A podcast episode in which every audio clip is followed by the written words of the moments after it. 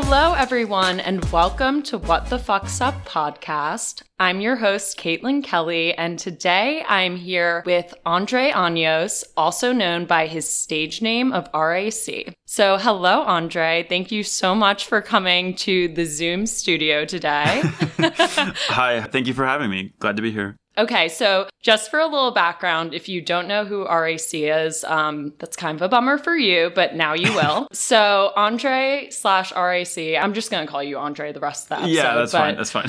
for introduction purposes, RAC is a Portland based Portuguese American record producer. He started his career doing fire remixes, such as the Lana Del Rey Blue Jeans remix, which, if you haven't heard, you all have to listen to after you're done. And in May, he released his third album, Boy, which features a huge array of really impressive artists from Louie and the Child to St. Lucia. He also recently released a really fun cover of Third Eye Blind's classic Never Let You Go, featuring Hilary Duff and her musician husband, Matthew Koma. Andre's work is featured in tons of commercials for big brands including Hulu, Apple, and Uber, and he has performed at some of the biggest music festivals in the world, including but not limited to Coachella, Outside Lands, and Lollapalooza. He was also nominated for a Grammy in 2016, then went on to win a Grammy in 2017 for his remix of Bob Moses's Tearing Me Up.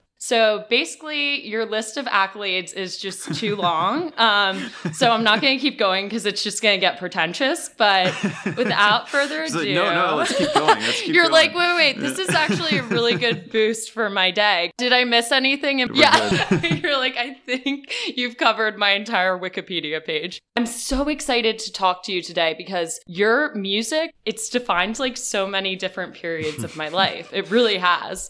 First year remixes, I remember they were the coolest thing during that. Anyone from New York will kind of know what I'm talking about, but there was this like Terminal 5 phase of life where we would go Yeah. and we'd see like Bloc Party and all these other cool bands that you'd worked with. So there was that era. And then in 2014, when you released Strangers, I would just be like bumping that all summer because you have that really fun summer, light, but cool sound. So this is so exciting to get to talk to you about your th- music. this- that- yeah. it's it's it's wild. It's kind of funny thinking back on this because I don't really spend a whole lot of time dwelling on it. To be honest, it's like yeah. well, it's only like in situations like this where I'm like, oh yeah, okay, well, that, you know, that I was have to interesting. reflect. that, that, that was an interesting period of my life Yeah. and you know kind of a whirlwind type of thing like i, I almost in a way like kind of didn't plan for it and, and just Mm-hmm. kind of was along for the ride and I, I think the thing that really comes up a lot like when i think about it is like wow that was quick i mean especially early days like with the remixes you know there was a moment where I, things were doing really well in that world like soundcloud hype machine. And i was sort of like oh this is gonna last forever. This is gonna be great. This is gonna be cool. And you know and then that moment passes and then you're on to the next thing. And it's just you know your life kind of changes so quickly. And before you know it like it's just you're in a different era. There's a different it's a whole different group of artists that are important and I don't know, it's, it's, it's kind of fascinating to kind of think back on it. My personality, I just tend to kind of focus on the future and just kind of move on quickly. I think that's So- good. You're someone who you could just be like, yeah, I had that amazing period where I was remixing all this cool stuff and, you know, that stopped being a thing. SoundCloud's not as popular, but you've evolved and changed with it. So that's that's what you have to do. You're keeping relevant and you're still like I mean, I don't I feel like I'm like mansplaining, womansplaining your music to you. Like, this is your first phase. But I feel like Yeah. your sound is still very consistent in some ways. Like you Mhm. still kind of have that like indie rock kind of edge to your stuff. Yeah, I would say you could say differently because it's your no, music. no, I, I mean, like it's again, it's interesting, like thinking about it because like I don't think about it in in a sense. Like it's just it just comes out naturally, and I've made that a point in my career just to kind of do what feels right and what feels Yeah. natural, and not try to do a specific genre or like try to be something that I'm not. I'm just like these are my interests, these are my influences. This is sort of what comes through naturally, and that kind of became my sound. And it's such a cliche thing when, you know, like other musicians or whatever that are starting out, like ask me for advice. I, my Mhm. biggest thing is like, be yourself, do your own thing. Yes. Like, try to find your own voice, whatever that means for you. I get that advice too. I think it applies to a lot of stuff in life. Exactly. And like, it has this added benefit that if you're able to do that and do it well, you kind of carve out your own world and then you kind of own that little world. I mean, maybe some people try to rip you off a little bit, but but they're not being genuine. So I think people can kind of see through that. Have you had people So- try to rip off your stuff? I mean, bit? maybe not not overtly, but I, I, I could I could maybe. There's a couple tracks that I've seen do very well that I'm like, hmm, okay, Hmm, Wonder where you got that idea from. Yeah. Well, imitation is the sincerest form of flattery. That's when you know you've made it, right? Yeah, I guess so. So I want to start. I know you said you don't think back on things a lot, but just because I was reading about your career and learning all these things that I didn't know beforehand, you have such an interesting story. So Mhm. I'd love it if you could start out by talking a little bit about your experience getting into music. I know I was reading this story about you in college just reaching out to James Mercer of the Shins, Right. which is like, wow, you had balls from the beginning to be able to just get up and do that. So, yeah, if you could just get into kind of the beginning of your career, I think that would be awesome. Yeah.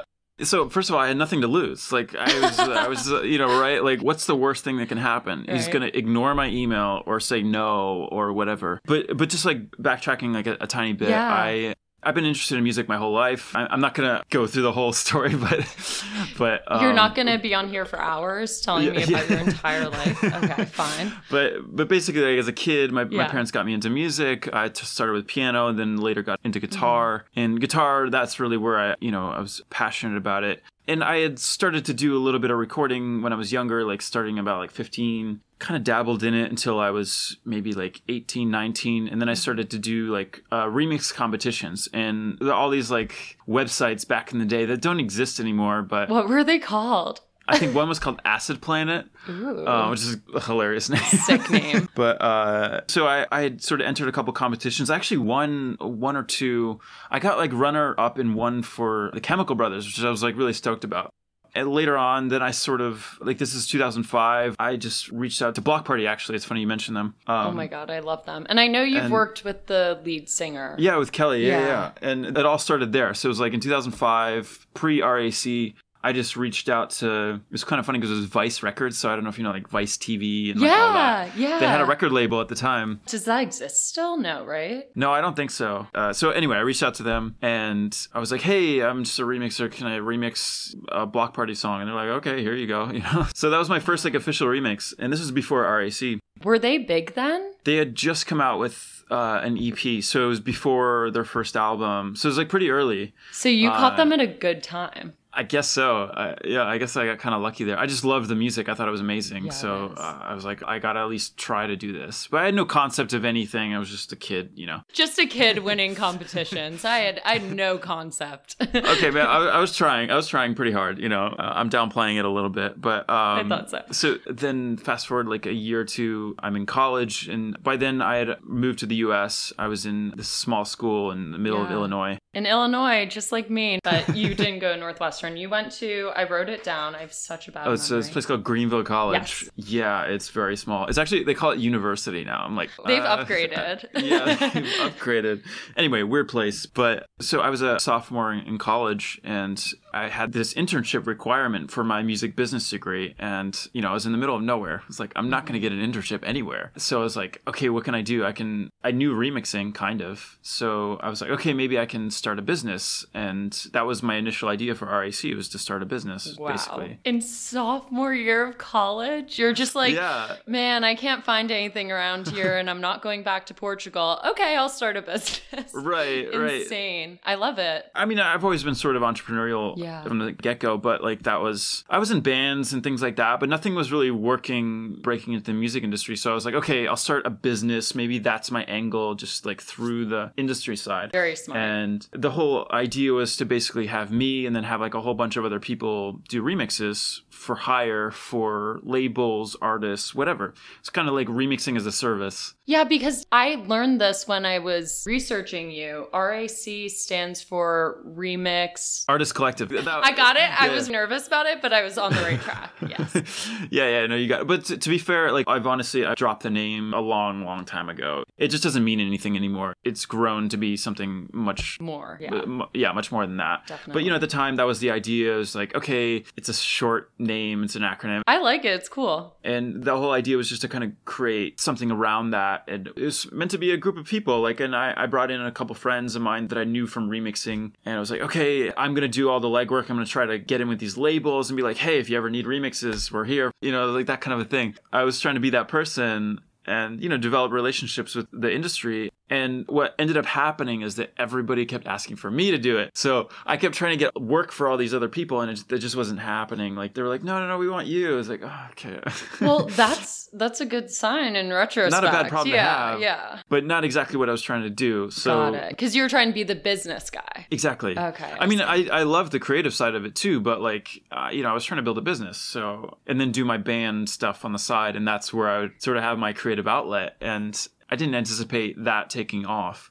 Roundabout way to get to James Mercer, but basically in maybe mid uh, 26 or 2000, 2016, Yeah, I was like, I think you were good by then. 2006. Shaved 10 years off. Yeah. Oh my God. It's been so long. Uh, yeah. I just had this idea then, and I was like, okay, I'll just start emailing like literally everybody. I set up a website. I just started emailing everybody. Any contact, anything that I found, any label, I was literally cold emailing everybody. I had all these like templates for like different types of labels, like to, to email them. And I was just trying to pitch myself and trying to make it seem, you know, like an official business, which we were not. Uh, That's how you always have to start, though. of course. Fake right. till you make it a little bit. Absolutely. And I got nothing back for months and months and months. And I think maybe November, something like that, 2006, I went to the Shins website and I saw that they had an album coming out. So I was like, okay, maybe I'll hit them up because they actually had a phone number. Wow. Their manager's phone number. I feel like they've since taken that down. Yeah, yeah, yeah. That's what. it's interesting looking back on this because it's this guy Ian Montone, which is like a very well-known manager now, and he probably was at the time too. But I just like I just called him. He's like, "Hey, uh, I'm a remixer. Can I have a go at remixing something off the new Shins record?" And you know, I had basically nothing to lose, and also worst case scenario, I would get to hear the album before anybody else, and like so that was sick. Win win. yeah, exactly. Again, I was just trying to start something, and uh, I had nothing but time. You know, sophomore year, it's like nothing serious. yeah, no, nothing serious is happening. in. Sophomore slump, but kind of the opposite for you. But we're not there Yeah, yet. I'm yeah. jumping the gun. So uh, I call him. He's like, I think at that point in time, you know, remixing was not really associated with indie bands. Like it was just not a thing. So I think they were like, oh, okay. I mean, sure, have a go at it. You know, whatever, try it out. And No one had ever asked them before, probably. I, I to be honest, I I don't think so. Yeah. Like it, it was just you know right time, right place kind of thing. And he was like, okay, yeah, I'll talk to the band and I'll, I'll bring it up next meeting. I'm like, okay, sweet, let me know. And then like I think maybe a month went by. I was in class, and this is a small school, small classes. It's not the kind of class you can just duck out, you know. And I like pulled out my flip phone. Your Razr. yeah, uh, it wasn't a Razr. It was like worse than that. Oh wow. Uh, yeah, it wasn't even that nice. I love that. And uh, I noticed it was like a New York number or whatever from this guy, and uh, I was like, oh, okay. I was like, I gotta go. I just gotta go. So I pick up the phone and it's Ian. And he's like, yeah, the band loves the idea. They checked out your stuff and they want you to have a go at it. I'm like, oh my god, This is, is this happening? I'm so excited for 2006 you right now. right? Yeah. Yeah. yeah, So I was like, oh my god, this is amazing. So I spent like a couple weeks on it, you know, just working on it. They sent me the files. They sent me like CDs with all the Oh files, and like this never happens anymore, you know, right? Yeah. Like people just send you like a, a WeTransfer transfer link or a Dropbox link or whatever. so you know, I did I did the remix. I, I spent a lot of time on it. Which Um, song was it again? It was a song called Sleeping Lessons. Oh, the album too is so good. Yeah, that whole album is is amazing, and I, I feel so fortunate that I got to work on it. It was such a moment in time for them, and again, just in hindsight, it's all like so cool to look back on. But at the time, it was just like, oh, the third Shinza record or something. Yeah, you didn't even know how epic it would be. Right, yeah. And so, just to kind of round out the story, like basically, I spent a couple weeks on it. I, I remember making a conscious choice. Okay, like I'm not gonna do the typical dance remix. This is the Shins we're talking about. Like, let me do this something for them. You know, something that I think that they would appreciate. You know, so I'm using acoustic guitars. I'm trying to do something that actually makes sense for the original song and like doesn't ruin it, basically. you know what I mean? Like, You're so funny. You sell yourself so short. You're like, I just didn't want to ruin it for them. I They'd mean, heard my stuff and liked it. So it's just it's using common sense. Like, let me do something appropriate, and definitely. so I did that, and they ended up loving it, and it was really cool. Like James en- ended up emailing me directly, and it was like, it's like, oh my god, this is so cool. And so they ended up coming through St. Louis. I live closer to St. Louis, and they were playing the pageant, which is like the big venue in St. Louis, and I was like stoked about it. So I, I went there to see them, and I remember emailing the manager, and he was like, "Oh yeah, I'll get you a plus one," and I had no idea what a plus one was. So I was like, what, "What does that mean?" Such a baby. Yeah, I know. I was like, does that mean I can get in for free? And he was like, yeah, you can come. Just your your name will be on the guest list. Did you get to be backstage or anything? Yes. Okay. Wow. So so yeah, it was after the show. I waited by the backstage. I called the tour manager and he let me in. He introduced me to the band. And James was so nice, such a nice guy. And like looking back on it. He said something that really kind of changed my life. But the thing is, like, I, I think he was just being nice to me because I was a kid. So I, I, You don't I, know. I, I, I know, but I'm like, sure he- it was genuine to some extent. but basically, he told me that he he liked it more than the original, and like, okay, it's like, oh my god. so that, that was like a, at the time I was like I really internalized that, and, and it was like a real motivator for me because it was sort of justifying the choices that I had made totally. of like doing something that felt real and felt true to the song and that felt appropriate that I could win over the artist at least on that level. And even if he was just being super Yeah. nice, he still liked it. So that really solidified that kind of direction for me. And I've never kind of deviated from that ever since. So it's like right from the beginning, I, I just got lucky. And um, he was so nice and courteous. I've not seen him since then, but But that's amazing. I mean, it's so crazy how th- we just have all of these like very fleeting moments in our lives, and you Mhm. never know how your words are going to impact someone. yeah. Like, I don't know. Maybe he's seen your stuff since he should have. We have since, we, we have Oh, talked, we just haven't hung out. Yeah, yeah, yeah. okay, yeah, yeah. amazing. But Yeah. like, it's just so interesting how like little choices like that, like you choosing to just pick up the phone and call, Right. can change the entire course of your life and be something that kind of defines the way you've led your career and how you've made your music. That's such a cool story. Yeah, no, it's Wow. it's crazy how even the remixing thing, like looking back on it, like I really I was not planning to make career out of this. It was just like something I like to do on the side. I thought maybe I could make an income from it. Like that was my highest aspiration. it's like maybe I could make an income, Yeah. you know, it's like maybe I could be a professional musician. So like if I had known the extent of where this would go, I, I would I would freak out basically. Sophomore you would have the best day of his life. That's so wow. Oh my god, I can't imagine. And also for that to be going on in college, were you distracted or Oh, was yeah. it I was like math class. I was like, You're like, "Can I uh, yeah, leave now?" Yeah. Do I need to be here? Like, Sorry, I was talking to James Mercer the other day. Like, I'm out. actually, I have kind of a funny story because, like, Yeah. I I mentioned the internship Mhm. thing. So I was uh, basically from then on, I've been working in the industry ever since then, and. I convinced the dean of the school to let me intern with myself. Oh my So god, that I is the most entrepreneurial thing I've ever heard in my life. Yes, basically. So I got like college credit for interning with myself. That's And, so uh, cool. and uh, that was my ticket into that world, you know. Yeah.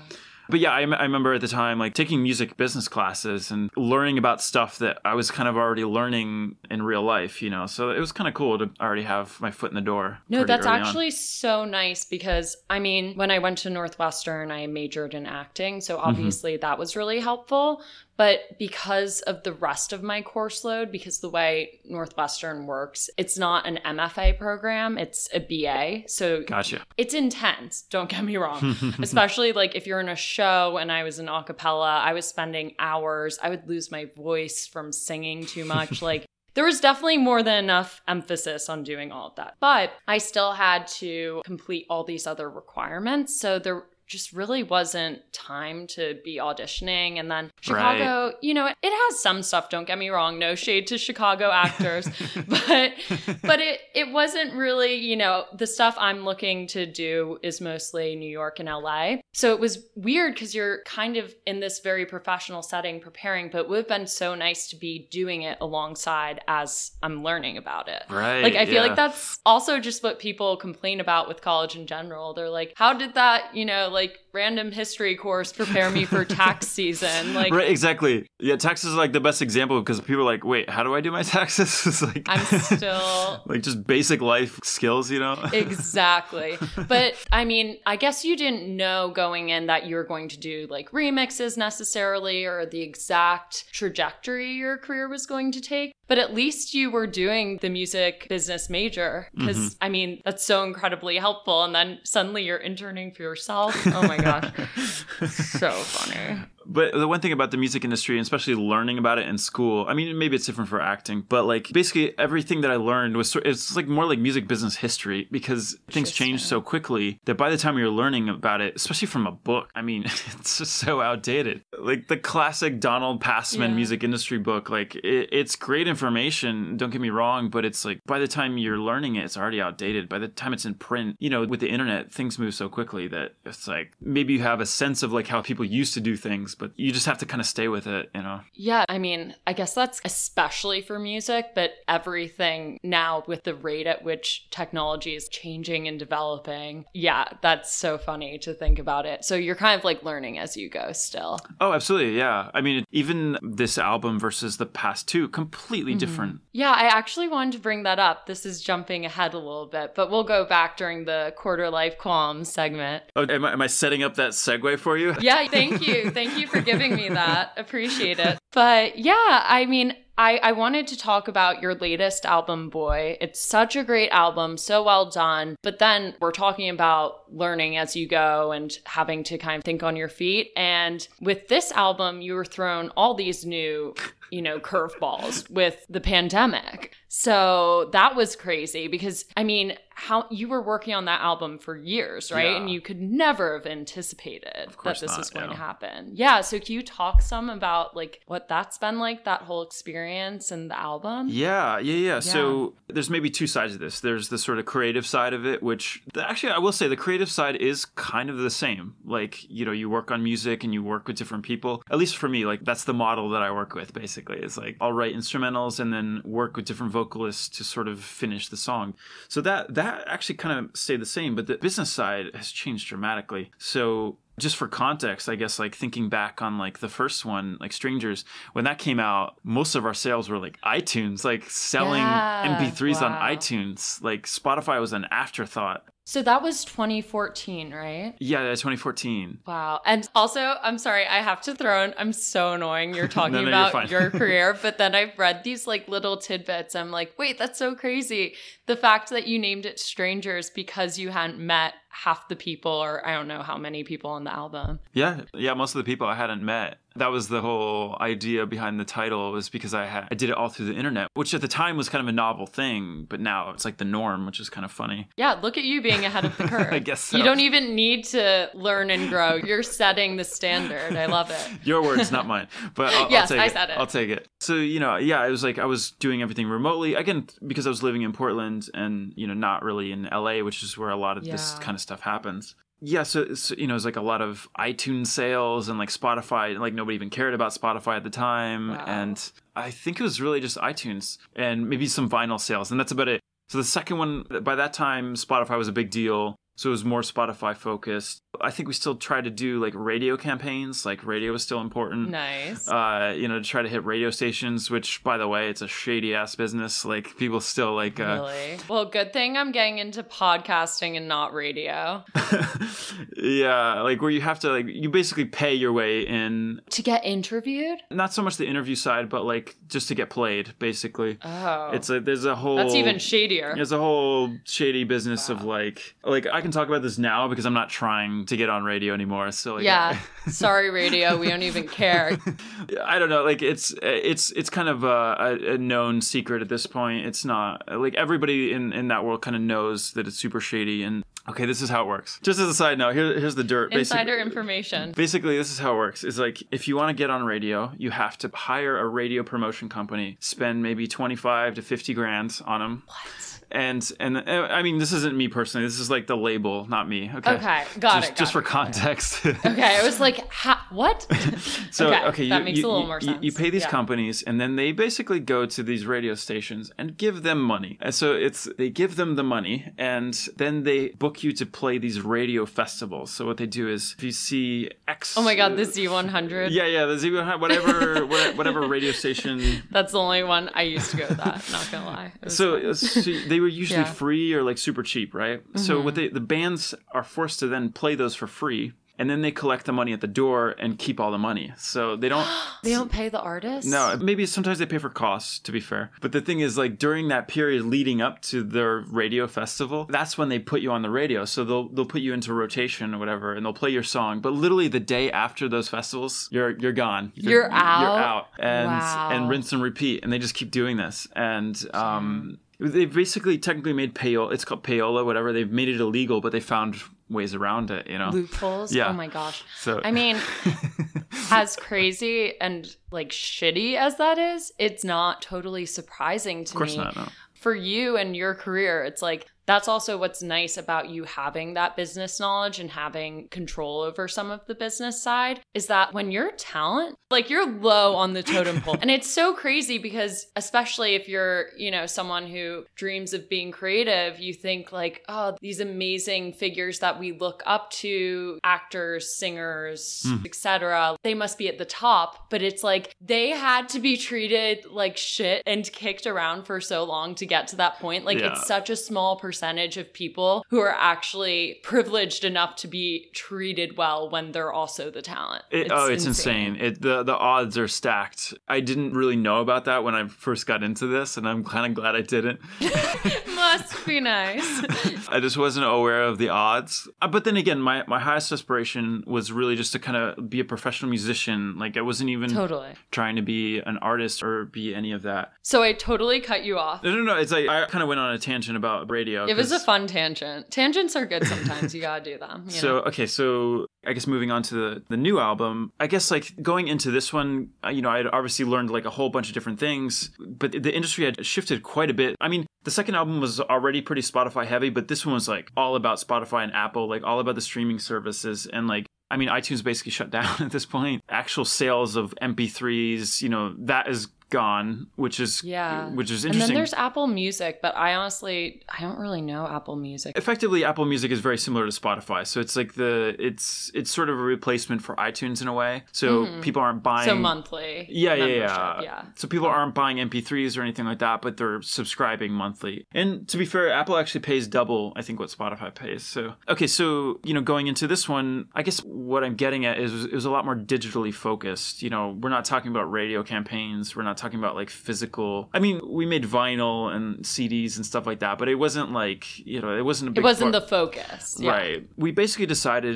we really made a point to do digitally focused things. We had done billboards, we had done like things like that. And we're just not doing any of that. And basically, we're going to put it all into ads or any, Mm-hmm. basically anything that can give us a return on our investment. Essentially. So it, it was, in a way, it was like money focused, but not really. It was more like treating it a little bit more like a business. And through that framework, we really rethought a lot of stuff. So we spent significantly less money on like press, like PR, um, which can be a huge cost I'm sure. which it, it can be very good like early on but it's also like just an ego inflator you know Totally. so we really focused on digital first and stuff like instagram ads or tiktok campaigns or basically paying influencers to post the song TikTok campaigns. This oh, is oh it's a dark world it's a dark Oh world my god. it's fine. I actually, oh my god, this is sorry, I'm very much digressing here, but there was this No, thing. I saw recently that my friend sent me that was TikTok Gen Zs making fun of millennials. And it was the darkest thing I've ever seen. Like, it was just, I guess the video, it- the comments were on must have been like either a millennial e video or making fun of millennials, but all the comments, it was just so dark. It was like, which Harry Potter character am I? Like, I'm a millennial. Like, oh my God. Anyways, That's amazing. I digress. actually. It was so so funny. It's so funny. I'll send it to you after. Because I'm Yeah. the older end of the millennial. I'm still technically a millennial. Congrats. yeah, yeah. 85. Yeah. So it's like, uh, yeah. You're kind of. Anyways, so TikTok ads that makes sense now. Right. So Yeah. so so it was, it was very digital focused and it was all about building up social media, building up the visual component of it. I really wanted it to be cohesive, you know, so hired some like amazing artists to like help out with the album artwork. Which was great, by the way. It's amazing. Thank you. Yeah. I mean, I, I can't take credit for it because I just found this amazing artist on Yeah, Instagram of all places. So it's this guy named uh, Andres Reisinger, and I loved his artwork. I thought it was really cool. It was very architectural. It was these weird spaces that look like real physical spaces, but are actually completely CGI, like completely 3D renders. Really? Yeah, they're completely made up. Wait, for your artwork as well? Yeah, yeah, everything. It's all it's all 3D, which is oh, amazing, Oh, right? Because it doesn't look like cool. it. That's really cool. Yeah. Because you'd think it would be like in a gallery or a museum or something like that. Yeah, or just I don't know, some kind of space. Like, okay, wow, it looks real. Yeah, I know it does, It looks right? like photography. and, and that's what's so cool about it is that these guys they went to maybe architecture school or whatever and like and just decided to do 3d art and so i found this one artist he's from argentina but he's based in barcelona and so basically my whole approach is like let me get somebody that doesn't do music stuff at all you know Nice, like like an nice, yeah. architect you know. Let, let me get an architect to do album art you know.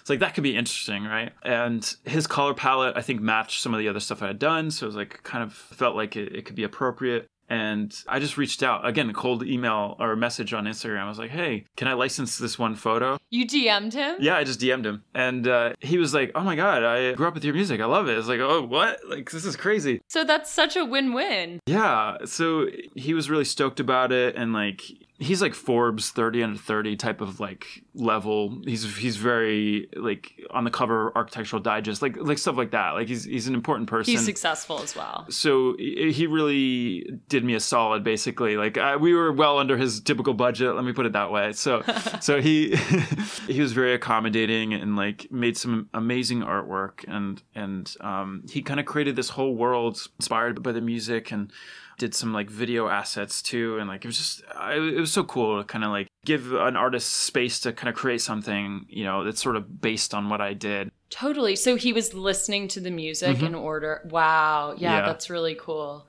That's Yeah. really, really cool. I mean, the, a little bit of direction in terms of like, I like this aesthetic or something like that, you know. And yeah, he- or I like this photo of yours or exactly. work of yours rather. Yeah. So yeah, he did that, and then basically everything else around the album was sort of based on that imagery. You know, any kind of social media assets or pho- even the photos, like were monochromatic, like it's kind of basically riffing Pink. off of the, very, very pink, yeah.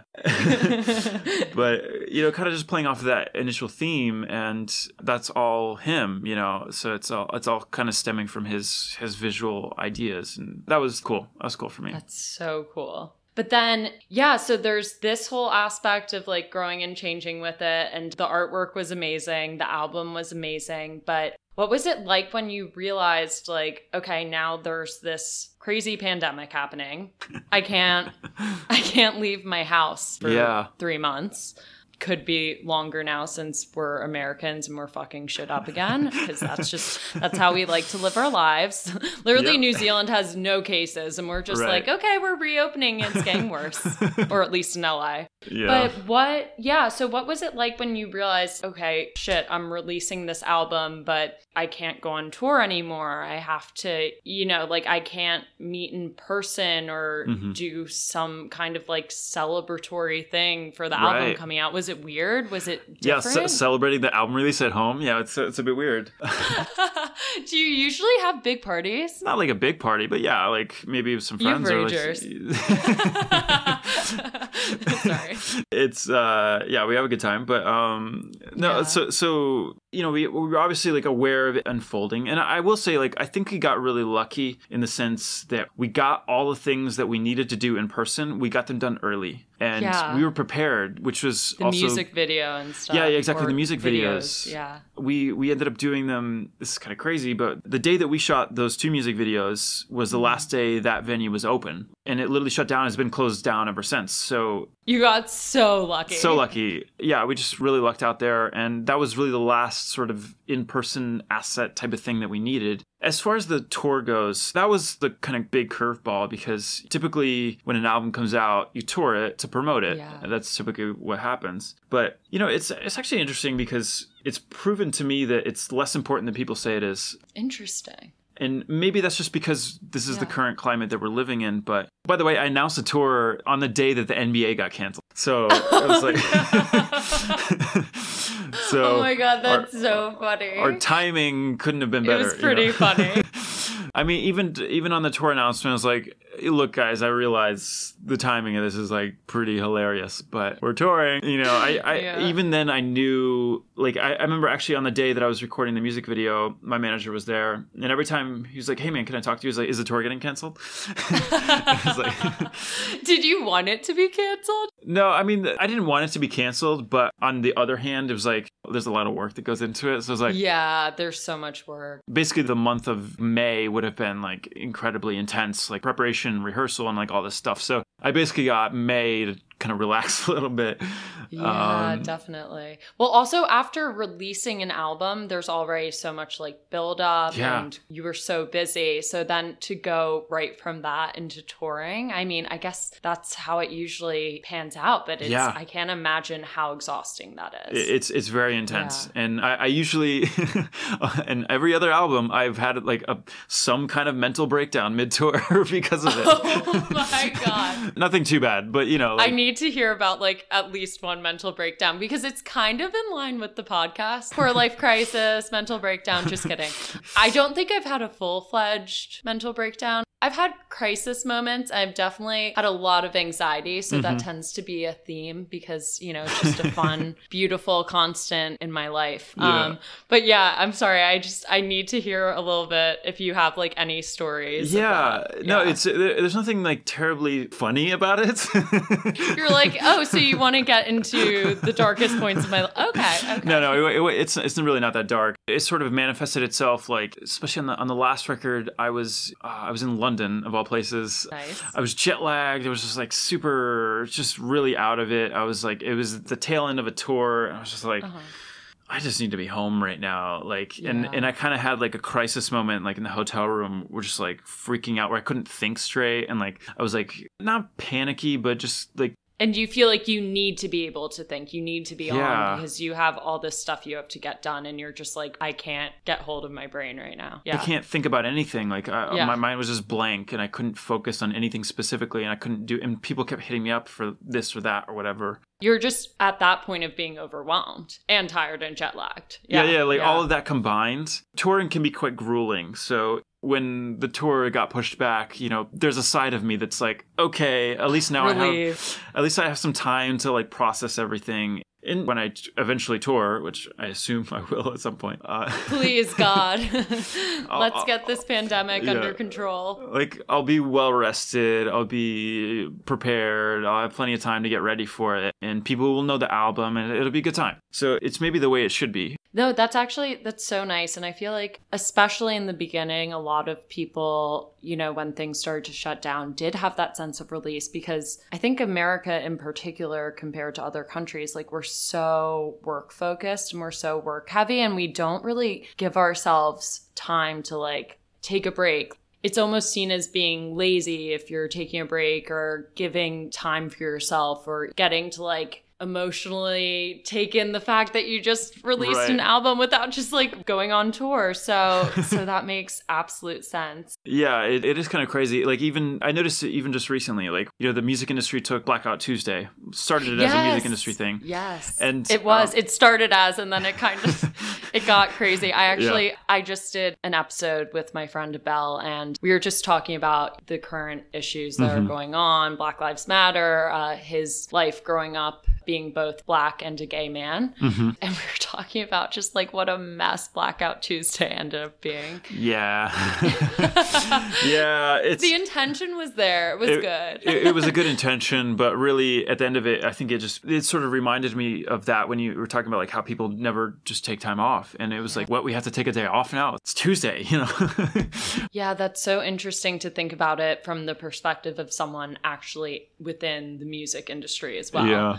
I mean, everybody did. To be fair, like everybody did, Yeah, that's and awesome. and a lot of companies, my management company, they basically said you're not allowed to email anybody. Oh, that's actually really cool. Yeah. Yeah. I really just saw the Instagram side of it, which was a mess. Right. But that side of it sounds like it actually worked out. Yeah. Anyway, it was just you talking about like people being workaholic just reminded me of that. Of like people don't stop. You know. I want to ask one more thing about tour because obviously all those stressors sound very real, but like, what's your favorite part about touring and which city is one of your favorite cities to tour in? Just out of curiosity. This is honestly for me. yeah, yeah, yeah, yeah. No, um, touring is interesting because it's both deeply uncomfortable, but also like speaking as like an introvert and Yeah. as somebody that usually stays home. You know, like it's such a big difference from my usual life to get in front of a large group of people and perform. Yeah. And it isn't even really the performance. I think it's just. I feel like I'm talking about this as a negative thing, but it, it actually is a positive. It's like you get such an adrenaline rush from being up there, and it's unlike anything else, really I love it. I'm addicted to it. it's it's pretty crazy and and one of the funny things about it to me is that you can prepare all you want but your body does weird things when you're Mhm. up there and like for example like for me is like my mouth gets super dry like if it's like a big festival or something like that my mouth gets super dry and I'll drink water and try to hydrate and it's like no my mouth is still like super dry and At least that's not something that people can see. It's not like your whole body is shaking or you're, you know, freaking out in some way that's really obvious. But yeah, that is so true. It's like you can prepare all you want and and you do the preparation because like anything your body starts to kind of internalize it and it it helps you in some ways, but then with any kind of live performance, it's live. Like right I'm lucky that I can edit this, but there, thank God. I say like more than I admit to, but um,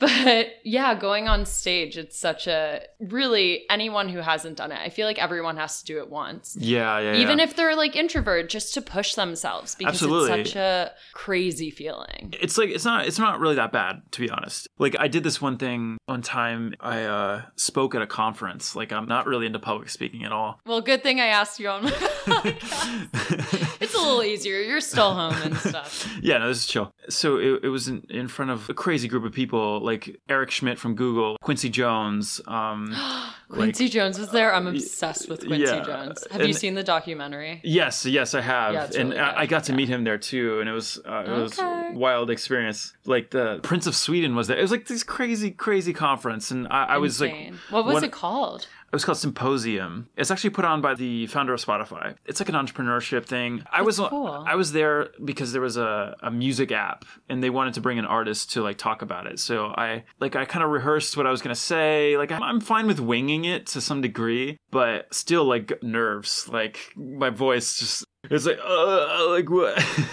like complete blank. You know, wait, what was I talking about? That was me the first time I recorded this podcast. And it was literally with a friend. I was like, why am I freaking out? I'm a trained actor. I'm on stage all the time. But yeah, especially when it's your own words and you don't want things to be misinterpreted or Yeah. I don't know, taken out of context. Now it's like, yeah, sure, it was taken out of context. But um yeah, it's hard to it's hard to speak as yourself sometimes versus through like for you, I would assume your music, which you've Right. worked so long and hard on and cultivated and edited. Or for me, like when I'm acting, it's like it's not my words. and they've also worked right, right. long and hard on making sure that, you know, the language is exactly perfect. So yeah, that that makes total sense. Yeah, there's a bit of separation there, and there's a lot of work and craft that goes into that, right? Exactly. So to just like Yeah. wing it.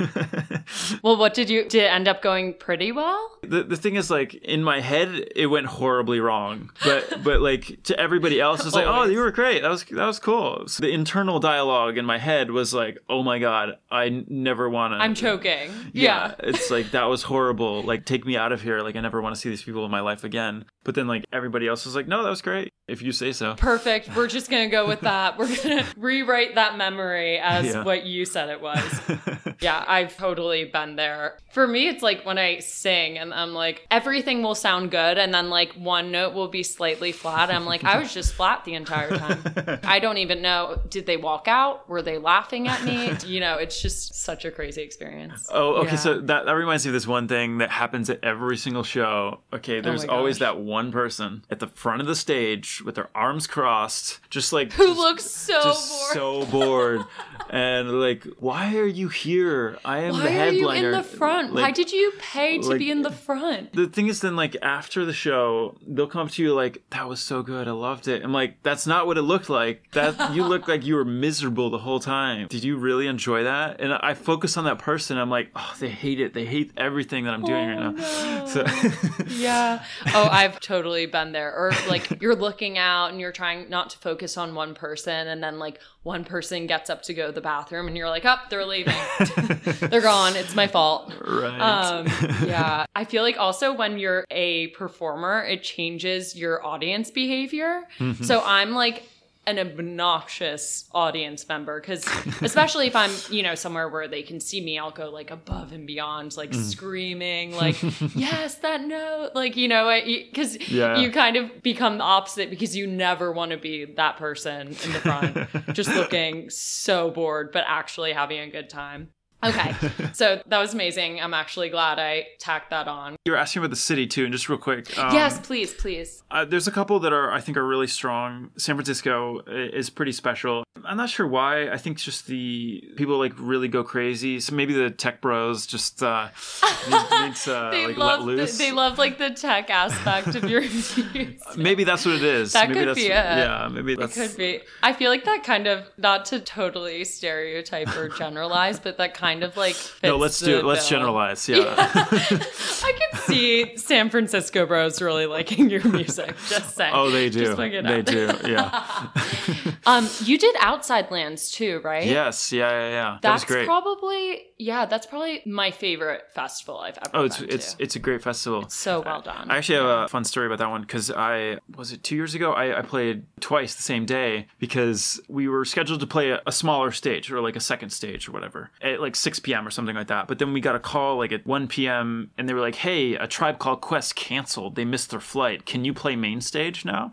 I'm like, Oh my God. "Uh, You're like, uh, uh." Again, I'm an introvert. like you know 60 70,000 people or whatever yeah it's like i mean it's with a band so it's fine but um Do you was- always perform with the band? Like, uh, at the time I was. Now now I'm not. okay, that's what I thought. Cool. And first of all, yes, but like but second of all, I still want my original slot at 6 p.m. because all these people, you know, there's sometimes there's these apps where you like schedule who you want to see at a certain stage or whatever. Yeah, and you oh. want like your real fans to Oh. Exactly, be there and not to disappoint them because they scheduled around that. Wow. So I, I was like, Yeah. yes, but I want to play twice. And they're like, uh, I mean, okay, sure. so Did you do the same exact set too? Yeah, same exact set. Yeah, yeah. So we ended up actually switching with Little Dragon. So Little Dragon technically took the slot, which I honestly felt better about because it's like uh, people are showing up to see a Tribe Called Quest, and here's RAC. Is like what, Like, you know? Oh, so I, I, I felt I felt good about that. Yeah. And, and um, so we ended up doing two sets that day, and it was like it was amazing. Sorry, I just have to clarify. When you're saying you switched spots with Little Dragon, did they do it with you at the earlier bigger slot? Oh, Little Dragon was actually going to play main stage, um, but they were going to play before a Tribe Called Quest. Oh, so they I see. they took Yeah. the, the Tribe Called Quest slot. And then you took theirs. Yeah, because they were a proper headliner. Uh, you Got know, it. Oh, that's so cool. But so San Francisco is one of your favorites then? I mean, uh, you know, like I, I mean, to be honest, LA and New York are obvious. I mean, even Chicago is great. Like, I think a lot of the major cities are always great because you get a large group of people that really appreciate your music. You know, and, and that's that's ultimately all you need, right? yeah. um, what about outside the US? Well, I play in Asia a lot, so like I, I love going out there. Like for example, I just played Manila, and it's weird out there because like okay, so like my daily life, like nobody, I walk around Portland, nobody cares, nobody knows who I am. It's like No one gives a fuck. basically, and it's fine. I live a very anonymous lifestyle. It's great. Yeah, I was gonna say you're not you're not someone who like I think of people like Kygo and like he's obviously a different kind of brand than you as well, but you know what he looks like. Like Yeah. you say the name and you have an image in your head, and you're not really like that. Right. I feel like I have sort of a niche but strong audience, but it's not like it's not. I don't think it's a mainstream audience or anything like that. Yeah. So I guess my point is like nobody cares, and that's great. I love it. I can live my life. It's not a big deal. Um, but then I'll go to yeah, places like Manila or Jakarta, some places like that, and I'll be like going to get dinner, and people start lining up for photos. I'm like, oh my god, what is going on right now? Like, So was, like- basically, you're the Brad Pitt of Manila. it's but it's like really Yeah. odd and strange. It's like it's sort of a taste of that experience of that in quotation Celebrity, celebrity, yeah. lifestyle that I do not live at all, to be clear, but it's really funny and and I've realized I really don't like it, so it's fine. you're living your best life then here in America, and not Yes. moving there anytime soon. Yeah. And, and like people are super nice and genuine. I, I don't mean to knock that. It's just like people are so kind and No, it makes sense. You don't want to go out the door and be bombarded with people. Right. It's it's not that it's not nice or flattering. I mean, I've always thought about that. My idea of success, like I always find it so weird when people say they want to be famous. Like right. I want to be successful, but do I want to be famous? Like Right. absolutely not. I cannot turn it on all the time like that too. Mhm. It's also a question of that. It's like we were talking about earlier how the Shins lead singer, his comment like stuck with you throughout Yeah. your life. And it's like if you're at that level of celebrity where people are following you and trying to interact with you any way it takes, then you have to be on to such a crazy level all the time. Like you can't have off days. You can't like yeah. be in a bad mood and be like, no, I don't want to sign your freaking journal or whatever. Do people Or, even or a selfie journals or whatever. Yeah, Yeah, I want to take that. Yeah, there yeah. we go. Now That- we're in that- 2020 again. Yeah, yeah. like people are just carrying around journals already.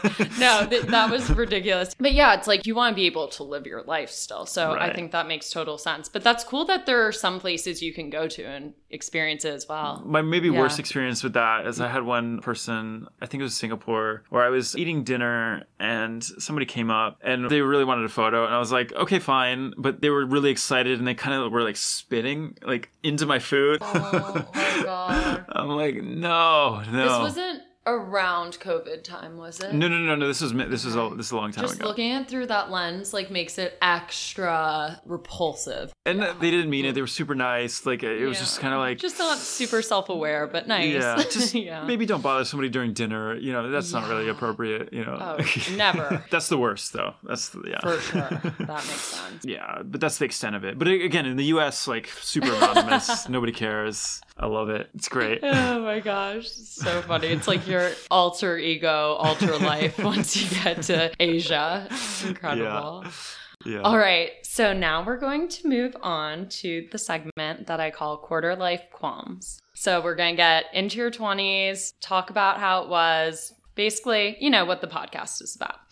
Okay, so you're, as we kind of discussed earlier, you are no longer in your quarter life, which is totally fine. We don't discriminate here. And are also talking about how your music career began and really took off when you were still in college. So I'm assuming before you even were in your 20s, right? I actually, so I, I started college uh, two years late. So I, I was Oh. actually really when things started for me, I was like 21, 22. Wow. Um, I can't imagine like my life taking off to that extent at that age. Yeah, so I just wanted to ask how was your experience then of your 20s and what was it like for you in particular navigating this kind of newfound success during these pivotal years? Yeah, it was it was interesting because it, was it was kind of happening really fast. Like I kind of alluded Mhm. to that earlier, where it, when you're in it, you kind of just it just flies by. I'm not talking about my 20s in general. That's such a cliche. It's like oh, your 20s fly by. Like I, I'm not saying that. My 20s took a while to be honest, but Yeah. but like I, I remember, I, I just remember like a lot of those pivotal moments. They were just like, oh well, that happened, and all right, moving on to the next thing. I remember kind of not appreciating it at the time. That's sort of the thing that stuck with me and has made me actually appreciate the good stuff now more because at the time it was like I didn't have the context to sort of acknowledge what was happening or like appreciate how rare it was, you know, Yeah. that I was actually able to do this. I was sort of so hungry for more, you know. totally. You were so focused on working and the next thing that you weren't necessarily appreciating the moment as much. Exactly. And I mean, I was aware that like things were going really mm-hmm. well and that I was, you know, at the time working with all these different cool labels and stuff like Yeah. that. And like the first remix got picked up on Pitchfork. And like, my first remix, Pitchfork, you know, it's like, all right, it's sick. And then on the next one, it's like, well, the next one didn't get picked up by Pitchfork. Why? Why? Why didn't this happen? It's like, you know, I, I was already so like comfortable. I was like, oh, well, I want more. I, I need more, you know? And I think that just kind of goes with the entrepreneurial spirit of never really being settled and never really being completely happy with where you're at, which is a blessing and a curse, you know? Yeah. Um, it keeps you moving forward and keeps you pushing, but it sort of has the end result of never fully, fully enjoying the successes. or being present. I know. I've been trying to like get into meditation and stuff. Oh god, I sound so I'm about to move back to New York, you know.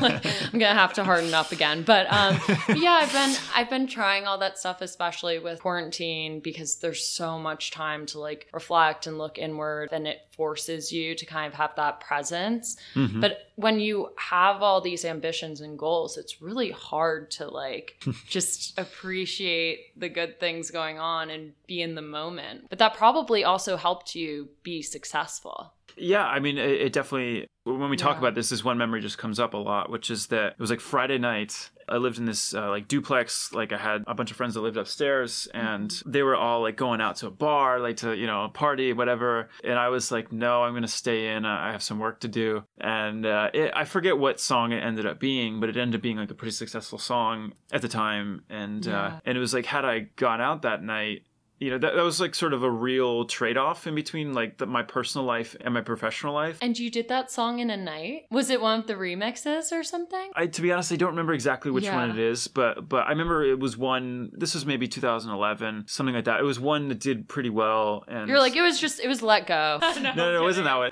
You'd remember. no, it, wasn't that Yeah. one, but it, it was a remix of some sort. I, I just remember being a moment where I really specifically chose my career over my personal life. And, you know, there came a certain point of doing that always constantly that people kind of stopped. They were like, oh, he's just working, you know? And, and, it, and it became kind of a, it wasn't like I stopped being their friend or anything like that, but it was mm-hmm. like I wasn't as involved with that crew or that group of people. And there was many moments early on that I really just ignored my social life and really just like focused in on work, especially once I started touring. I mean, I was gone every weekend. And, you know, for most people, that's their time off. You know, for me, that was work time. So, yeah. so or like nights as well. absolutely, yeah. And that's so different than a lot of people in their 20s. Not that people aren't very hardworking in their 20s, but it's still a pretty social time. So for you Right. to be kind of putting that on the back burner must have been, yeah, Yeah. And so I don't think I developed a lot of those post college friendships that a lot of people develop. Yeah. you know?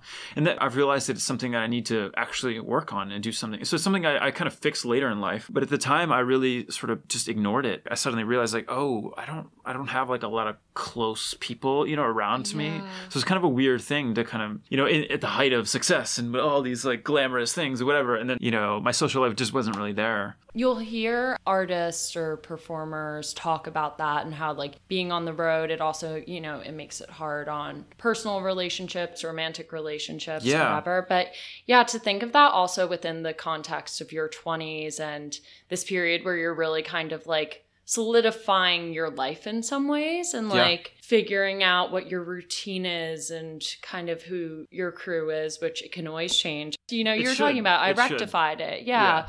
But that's so interesting that you were so hyper focused on that one area of your life that this other area of your life wasn't kind of measuring up when you looked back on it the way you wanted it to necessarily. Yeah, yeah, yeah. And, and I mean, I, I understand it from like my friend's perspective. It's like, oh, well, he's just never around, you know? like, Yeah, like we're not going to expect it from him. Right. So it's not really leaving you out as much as like we're assuming it's going to be a no. yeah. Yeah. And the, the other side of it is like, may, this is maybe sort of a lesson that I've learned. It's also okay to change friend groups and like, it makes sense that you have more in common with different people over time, you know? I think a lot of post college people try to like hang on to that college life, you know what I mean? And it's just, the, it's gone. totally. It's not, it's never coming back. I um I oh my god, I haven't talked about my personal life to this extent on the podcast yet, but whatever. Here we Let's go. do it. We're doing it.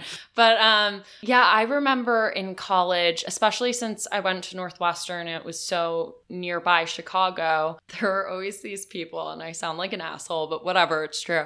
But there were these people who would like kind of hang around and like cling on to their college days and you know, Yeah. they'd be graduated and working or whatever, but they'd just like come back every weekend and everyone was like, ooh, a little cringe, you know? But then I ended up having to do not every weekend, I wasn't that bad, but to a certain extent because I was dating a guy who was younger. So I was coming back to visit and he was living there. So I had to like go to these parties and it was just like, oh, I was like, this is what I never wanted to be. Like, I never wanted to be this person two years out of college, like going to formal. Like, it hurts Yeah, my soul. yeah. But, you know, at the time, did it for the relationship, for the benefit of that. Still had fun, but there was always a part of me that was like, oh, yeah, like, you don't want to be someone who's holding on to the past too much, you know? yeah, But um, absolutely. anyways, continue though with what you were saying. No, it's it's uh yeah, no, I, I I totally get that. And like I don't mean to knock people that kind of like cling on to that, but there's a certain point Mm-hmm. where you do have to move on and sort of develop your life wherever you are, you know. I mean, unless you all live in the same city like that. Well, I think in college as well as in your 20s, I think there's such a romanticized idea Mm-hmm. of friendship. Even now with like social media and stuff, you'll see it like them being like, Hmm. when that one person does this in the group chat, like this, that. and it's like, okay, yeah, we have that. But it's like, it's kind of clinging on to this younger definition of friendship where it's really yeah. consistent, where everyone's in the same place, which in, you know, high school and college is possible for the most part unless someone leaves or transfers or whatever. Mhm. But people grow up, they change, you know, personality types you end up gravitating towards some more than others and I think that it's actually really healthy even though it's sad and it kind of kills that romanticized idea of friendship, I think it's it's super healthy to kind of like grow in and out of people. you Yeah, know? absolutely. Yeah. I, I think it's okay to reevaluate what you know what you're getting out of a certain relationship. You know, and I guess like at a certain point, I'm just okay with certain friendships fading. You know, over time, I think it's okay. Yeah. Like I, I think back on especially early 20s, whatever. Like I was a completely different person. And I was kind of having this thought when we were talking about 20s in general. And it's like I, I think it's it's a period where you sort of discover who you are, maybe who you're going to be for the rest of your life. And certain people discover earlier than Mm-hmm. Yeah. others. We're all on our own paths. But yeah, I think it I think that's a very fair generalization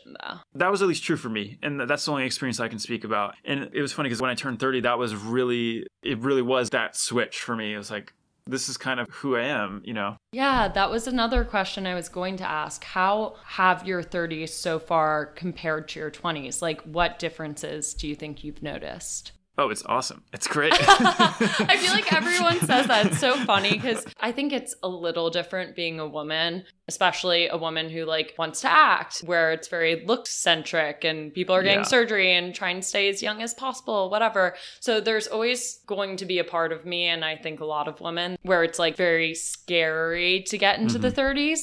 But the more I talk to people in the thir- in their 30s, excuse me, the more they're like, it's the best. Like, oh my God, you just finally get to like chill out a little bit. You've more figured out, it seems. Yeah, absolutely. And you know, like I completely understand that I'm coming from a, a pretty privileged position, you know, like like, like as a, as a white male basically like I'm aware that my 30s are probably a lot easier than maybe some other groups because of that. But like again, just speaking my own experience, I think it's been great and it's more like a sense of knowing who you are. I, I, I mm-hmm. keep going back to that because that's that's what I think about. It's like, well, I know what I want for the most part. I'm still learning every day, growing as a person, hopefully. Yeah, But- we, we hope we're not finished products, even in our 30s.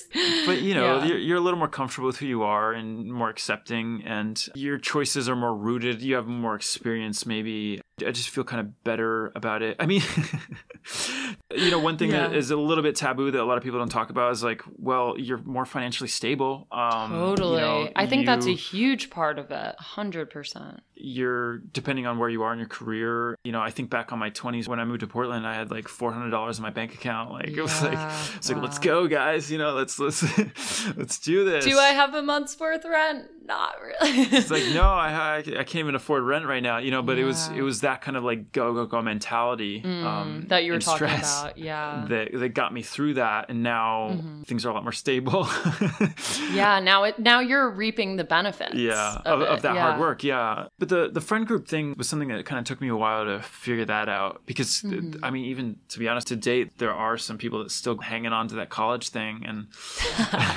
Well, to play devil's advocate, Mm-hmm. it does pass so much more quickly than you expect Yeah. it to. I just remember when I first was moving out to LA, it was like, oh, yeah, I'm, I'm just out of college. Like, and you kind of use that as a crutch. You're Right. like, I'm still figuring things out. Right. But then you get to this point where, like, now I'm like, oh, God, I'm almost four years out of college. and you're like, I can't really be using that anymore. Like, I'm still figuring things out.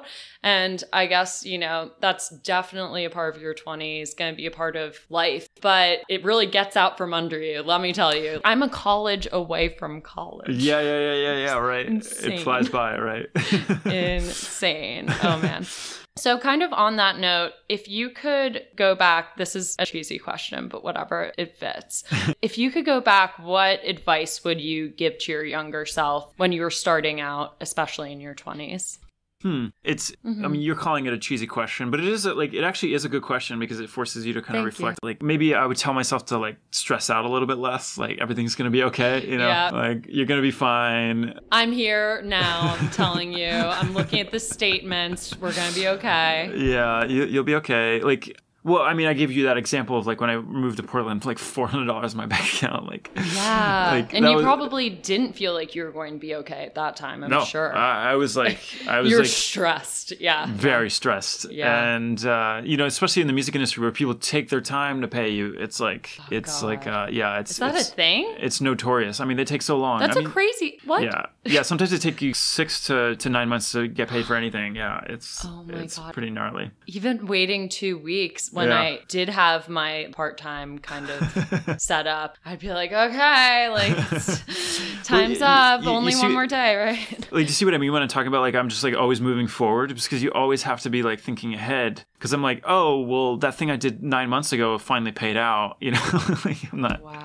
Yeah. So it forces you to really have to think ahead in order to keep living, Right. to keep getting paid. Like I, I'm getting I'm getting paid right now for stuff that I did in 2017. So it's uh but I just focus on what I can control and move forward and just keep working. And I know it'll add up in the long run. But yeah, it's it's a tricky thing. So looking back, your main advice would be stress less. yeah, I it's mean, gonna be okay. like I don't think the question is about regret. The thing is like I think I did a lot of things right and there's a lot of pivotal moments where I did the right thing even against other people's like advice, but it felt like the right thing and I'm glad I did that. So I don't I don't have like that oh I wish I did it this way or I did it that way. No, yeah. and I yeah. Mm-hmm. I think that's how the question's supposed to be. I mean, I guess it's different for everyone. Some people are going to have regrets. I don't think it's super healthy to have regrets. I think it's more for people listening. I think it's like a positive message to be like sometimes you just have to trust yourself and I think that like in your 20s, especially when you're younger as well, it's like I think a lot of growing into yourself, finding your voice, all these things we're saying are really about learning to trust your gut. Mhm. And like you were saying, you were making a lot of the right decisions. You were making decisions you looked back to not regret. It's sometimes hard to really trust it, especially when you're getting so much input from other people. I mean, with my move back to the East Coast, Mhm. that's been something that's been really hard because, like, in my gut, I felt like, okay, this is the right move for me. Like, something's just telling me, like, it's time for the next chapter. Like, I've been here for a minute. But